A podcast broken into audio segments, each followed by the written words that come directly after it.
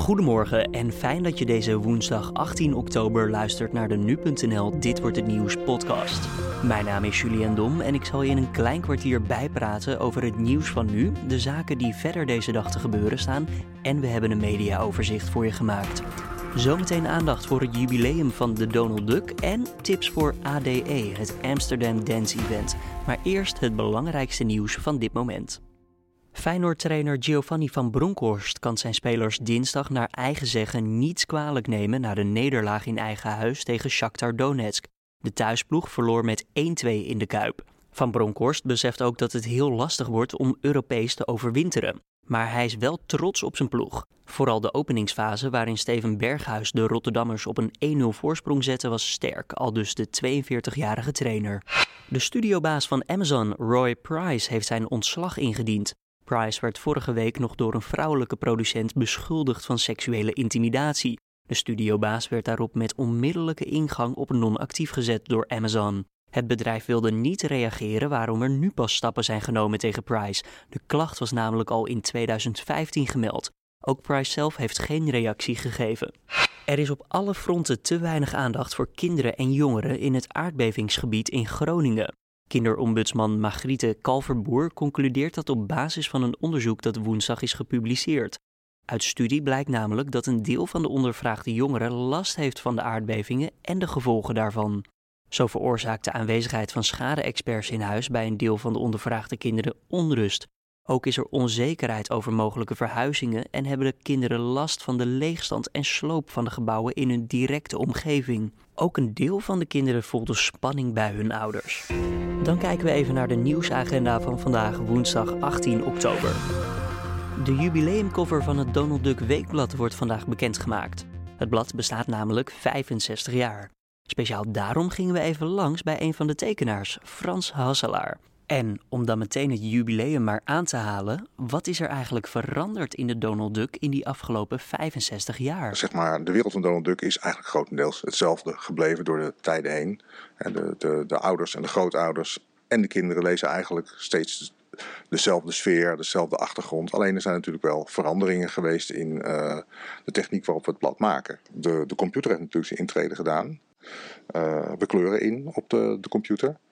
En het proces is dus allemaal veel sneller. Makkelijker wil ik niet zeggen. Tekenen blijft toch tekenen. Waar je ook op tekent, of dat nou computer is of op papier. Het is nog steeds, aan elke lijn moet je zetten. Dus uh, de tekenaars hebben het er niet makkelijk op gekregen. Ja, veel lezers proberen de Donald Duck of andere figuren ook na te tekenen. Ja, dat is best lastig. Waar moeten we nou echt op letten? Wat zijn de tips? Je moet gewoon heel veel lezen. Dus heel veel Donald Ducks kopen.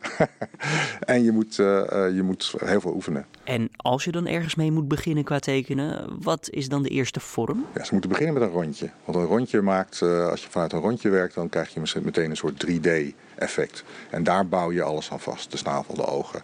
Maar je begint nooit meteen met Donald Duck te tekenen zoals je hem in het blad ziet. Je begint hem op te bouwen uit vormen. De cover voor deze jubileumeditie is speciaal. Eigenlijk is die namelijk niet getekend, maar gemaakt met de hulp van lezers en zogenaamde Duck-momentjes. Voor wie Donald Duck uh, speciaal is, die heeft een momentje waarop hij Donald Duck aan het lezen is, of waar Donald Duck een bijzondere rol in, in zijn leven speelde, uh, heeft hij een foto van gemaakt die opgestuurd. En die foto's die hebben we allemaal in elkaar gezet en gecombineerd, waardoor er een soort groot uh, hoofd van Donald Duck is uh, uh, ontstaan. Ja, het Weekblad kent natuurlijk veel fans en 3FM-DJ Michiel Veenstra is misschien wel een van de fanatiekste. Want ja, jij leest ook nog altijd de Donald Duck, toch? Ja, zeker. Ja, ik heb, nou ja, ik, volgens mij heb ik begin, midden jaren negentig, toen ik op kamers ging, heel met stok gezet. Maar daar kreeg ik weer een half jaar weer zo spijt van dat ik het er weer heb uh, terug uh, ja, dus weer ben geworden. En ik was sowieso al bezig en heb ik toen ook maar gelijk eventjes met het 1,5 jaar dat ik heb gemist begonnen aan het sparen van oude, alle, alle oude Donald Ducks. En ik, ik, ik, kijk nu naar twee kasten tot nog toe gevuld met de bekende gele verzamellappen waar alle Donald Ducks van nummer 1 1952 tot die van deze week keurig in zitten. En nu de jubileumeditie. Iedereen heeft zijn Duck momentje ingestuurd. Jij staat ook op de voorkant. Ja, dat is wel een momentje hoor. Ik, ik kan me nog de, de één plek voorstellen waar, waar ik nog een keer zou willen belanden. En dat is op de voorkant van de Donald Duck. Want hoe, hoe vet kun je het hebben? Uh, en de Donald Duck die ging het een heel grappig in. Ik heb ze er in de uitzending ook gebeld. En zeiden, ja, we zetten dus nooit een mens op de voorkant. Wat we wel kunnen doen, en dat is er ook gebeurd, is uh, een wedstrijd uitschrijven. Mijn uh, mascotte van mijn programma toen was een, een bad eend. Laat de 3FM-luisteraar een goede grap verzinnen van Donald Duck met bad eenden en die zetten we op de voorpagina. Dat is gebeurd. En toen stond ik wel mooi met een foto op, uh, op de brievenbuspagina. om uit te leggen waarom er een bad eentje op de voorkant stond. Dat, vond ik al helemaal uh, het einde. En toen ik een paar maanden geleden op de Twitterfeed van oom Donald zelf zag staan, stuur je Duck momentje in en wie weet kom je op de voorpagina, dacht ik, ah, nu zal ik je krijgen. Eend. Je hoorde Frans Hasselaar en Michiel Veenstra. En wil je nou meer horen over Disney en Michiel, dan kan je altijd even luisteren naar de podcast Details. En de jubileumuitgave van het weekblad, die is vanaf deze week te koop. ADE, het Amsterdam Dance Event, staat voor de deur. Nou, mocht je het overzicht zijn kwijtgeraakt of te laat geweest met het bestellen van tickets, dan zijn wij jouw uitkomst. Chris Held van de Nu.nl-redactie heeft voor je gekeken welke plekken zeker de moeite waard zijn en waar je geen kaartje voor hoeft te kopen. Laten we beginnen met de woensdag. Je kan namelijk naar de Nieuwmarkt toe voor een verrassingsoptreden van de Brits-Canadese DJ-producer Richie Hawtin. Dat is natuurlijk een legendarische figuur in de uh, elektronische muziekscene. Die zal daar dus een optreden verzorgen tussen 6 en 8 uur op woensdag. Uh, je kunt je natuurlijk wel voorstellen dat het erg druk zal worden. Dus kom niet om half zeven aan, want dan sta je uh, waarschijnlijk ergens bij het Centraal Station te wachten. Kom lekker vroeg. En ook voor de donderdag heeft Chris een mooie locatie voor ons. Jazeker, donderdag in de uh, uh, winkel van Red Light Radio. Um, dat is het uh, Oude Kerksplein 30 in de buurt van de Red Light Radio Studio. Daar is een gratis feest van 5 tot 9 en ook gratis drankjes, gratis bier. En hele leuke live acts en DJ's. Zoals uh, Taco en Abel, uh, Jamie Tiller en Orfeo the Wizard. Uh, dat is echt een hele leuke sfeer. En het is klein, maar het is echt een hele, hele, hele toffe tip. Vrijdag gaan we naar wel iets heel moois toe volgens mij. Ja, vrijdag is echt ontzettend vet. een gratis concert van Underworld tegen het decor van het Rijksmuseum. Um, dat is echt ongekend. Vorig jaar hadden ze daar ook een, een gratis evenement. maar wees snel, je kunt kaarten halen via de website van het ADE. Maar het gaat echt heel erg hard. Nou, mocht je elke dag in Amsterdam zijn en door de binnenstad lopen, dan kan je ook zo eventjes langs bij verschillende platenzaken. Nou, waar moeten we dan echt heen? Ja, dat zijn de zogeheten instores. Dat doen uh, meerdere winkels, maar ik denk de leukste instores zijn toch wel bij de uh, platenzaken van uh, Rush Hour en Bordello a Parigi. Allebei in de Amsterdamse binnenstad. Die hebben van woensdag tot en met zondag nodig die DJ's uit in de winkel. Dus je kunt gewoon platen kopen, je hoeft niks te kopen. Je kunt ook gewoon gratis biertjes drinken lekker luisteren. Uh, uh, bij Rush Hour is dat iedere dag van 7 tot 9 ongeveer. Ik heb ook wel eens meegemaakt dat de deur gewoon dicht gaat en je staat er nog steeds om 11 uur s avonds. En bij uh, Bordello a Parigi is dat iedere dag van pak een beetje half 5 tot 9 uur. Ehm, dus daar zit je echt wel goed met echt, echt leuke, leuke top-notch underground DJ's.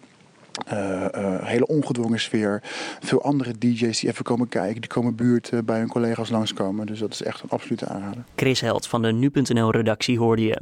ADE begint vandaag en tot en met zondag is heel Amsterdam dan ook in de ban van de elektronische muziek. Zowel op nu.nl als in de podcast houden we je op de hoogte met onder andere sfeer, interviews en het laatste nieuws. Dan kijken we even naar het mediaoverzicht voor deze woensdag. Voormalig persvoorlichter van het Witte Huis, Sean Spicer, is verhoord door het onderzoeksteam van speciale aanklager Robert Mueller. Dat meldt CNN. Spicer is de derde functionaris die onder Trump in het Witte Huis werkt of heeft gewerkt die de afgelopen weken is geïnterviewd. Mueller en zijn team onderzoeken de mogelijke Russische bemoeienis met de Amerikaanse presidentsverkiezingen in 2016. Volgens CNN zijn ze in het bijzonder op zoek naar documenten rond het ontslag van FBI-directeur James Comey en Michael Flynn, de voormalig nationaal veiligheidsadviseur.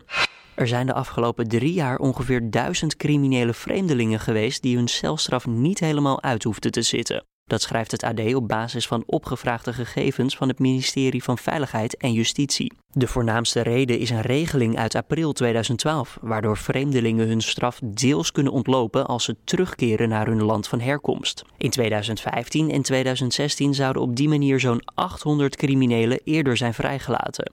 Statistisch gezien komen de meeste van hen uit Suriname, Albanië en Polen. ABN AMRO gaat vanaf 21 november als eerste grote Nederlandse bank zogenoemde flitsbetalingen naar andere eurolanden mogelijk maken. Dat heeft de bank bevestigd tegenover de Volkskrant. Met die methode wordt het mogelijk om kosteloos binnen 10 seconden geld naar de rekening van iemand anders te sturen. Voorlopig kan dat echter alleen nog maar naar rekeninghouders bij andere betaalinstellingen die meedoen. Dat zijn er bijna 600, vooral uit Oostenrijk, Italië en Spanje. Dan kijken we nog even naar het weer voor vandaag. Het is wisselend bewolkt, maar het blijft op de meeste plekken in het land wel de hele dag droog. S'avonds kan er in het noordwesten wel een enkele bui vallen. Het wordt zo'n 17 tot 21 graden bij een matige zuidenwind. En voor we afsluiten nog even dit. Journalist Mark van Wonderen zet Chinese restaurants in Nederland op de foto. Hij heeft inmiddels al een verzameling van ruim duizend stuks. Ja, van waar eigenlijk die fascinatie voor deze Oosterse zaken? nou ja, ik heb sowieso een fascinatie voor alles wat, wat lelijk en treurig is. Ja, en uh, een Chinees-Indisch restaurant past daar natuurlijk uitstekend in. Hè? Ik denk dat iedereen uh, in Nederland sowieso natuurlijk wel een ervaring heeft bij te Chinees. Hè? Wie is er vroeger niet naar een Chinees-Indisch restaurant gegaan? Um, ja, en, en, en bij mij kwam het er ook nog bij dat ik uh, voor mijn werk de laatste tijd heel veel in kleine plaatsjes kwam. En overal zat daar nog een Chinees-Indisch restaurant. Ja, dat viel op. En toen begon ik er langzamerhand foto's van te maken. Ja, dat is een beetje uit de hand gelopen. Mark, op Twitter omschrijf jij jezelf als een liefhebber van treurnis. Is dat dan ook wat je probeert vast te leggen met zo'n foto? Ja, ik, uh, ik, ik zoek echt naar die treurnis. Als een restaurant ja, spik en span is, dan, dan, ja, dan ben ik teleurgesteld. Ik wil dat die, ja, die plakletters uh, van, de, van de ramen vallen dat de lichtbak uh, met foute spelling is, uh, dat, er, dat er een dode plant voor de deur staat. Dat zijn dingen waar ik heel erg van kan genieten. Die me ontroeren zelfs. Is zo'n beeld dan uiteindelijk een uitnodiging of een waarschuwing voor de kijkers? Nou, uh, nou ja, als het een waarschuwing zou zijn, dan zouden de Chinese-Indische restaurants nog maar weinig klandizie kennen, vrees ik. Uh, dus ik denk dat het door velen wordt ervaren als een uitnodiging. Hoe treuriger, ja, hoe, hoe, ja, ik weet niet hoe dat is, maar hoe eerder je over de drempel stapt om uh, te genieten van hoe het er binnen dan allemaal uit gaat zien. Wat is dan het opmerkelijkste wat je tot nu toe hebt gezien? Uh, er zijn er wel meerdere. Mijn, mijn favoriete uh, Chinees, dat is Happy Garden in Renkum. Dat heeft echt ja, alles wat ik uh, van een, uh, van een Chinees-Indisch restaurant wil. Een uh, gevel die ooit wit was en maar ja, al 30 jaar niet is bijgehouden. Ververloze kozijnen. Een, een, op de foto heb ik ook een, een kok die half naakt ergens achter in de tuin staat. Ja, dan, dat, dat, dat is ideaal natuurlijk. Dat is fantastisch. En kunnen we nog een compilatie verwachten van de meest indrukwekkende foto's? Nou, ik heb ooit een lijst samengesteld en toen kwam ik uit op 1080. Dus in die zin zou je denken dat ik al bijna klaar ben.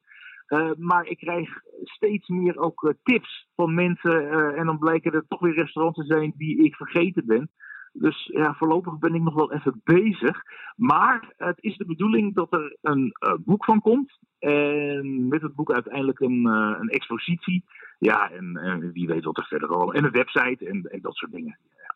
Je hoorde journalist Mark van Wonderen. Dit was dan de Dit wordt het nieuws podcast deze woensdag 18 oktober. En zoals gezegd kan je de Dit wordt het nieuws podcast elke maandag tot en met vrijdag vinden op nu.nl om 6 uur ochtends. Laat ook een recensie achter op iTunes of Soundcloud. En wij staan altijd open voor feedback. Stuur gewoon even een mailtje naar redactieapenstaartje nu.nl. Tot morgenochtend weer.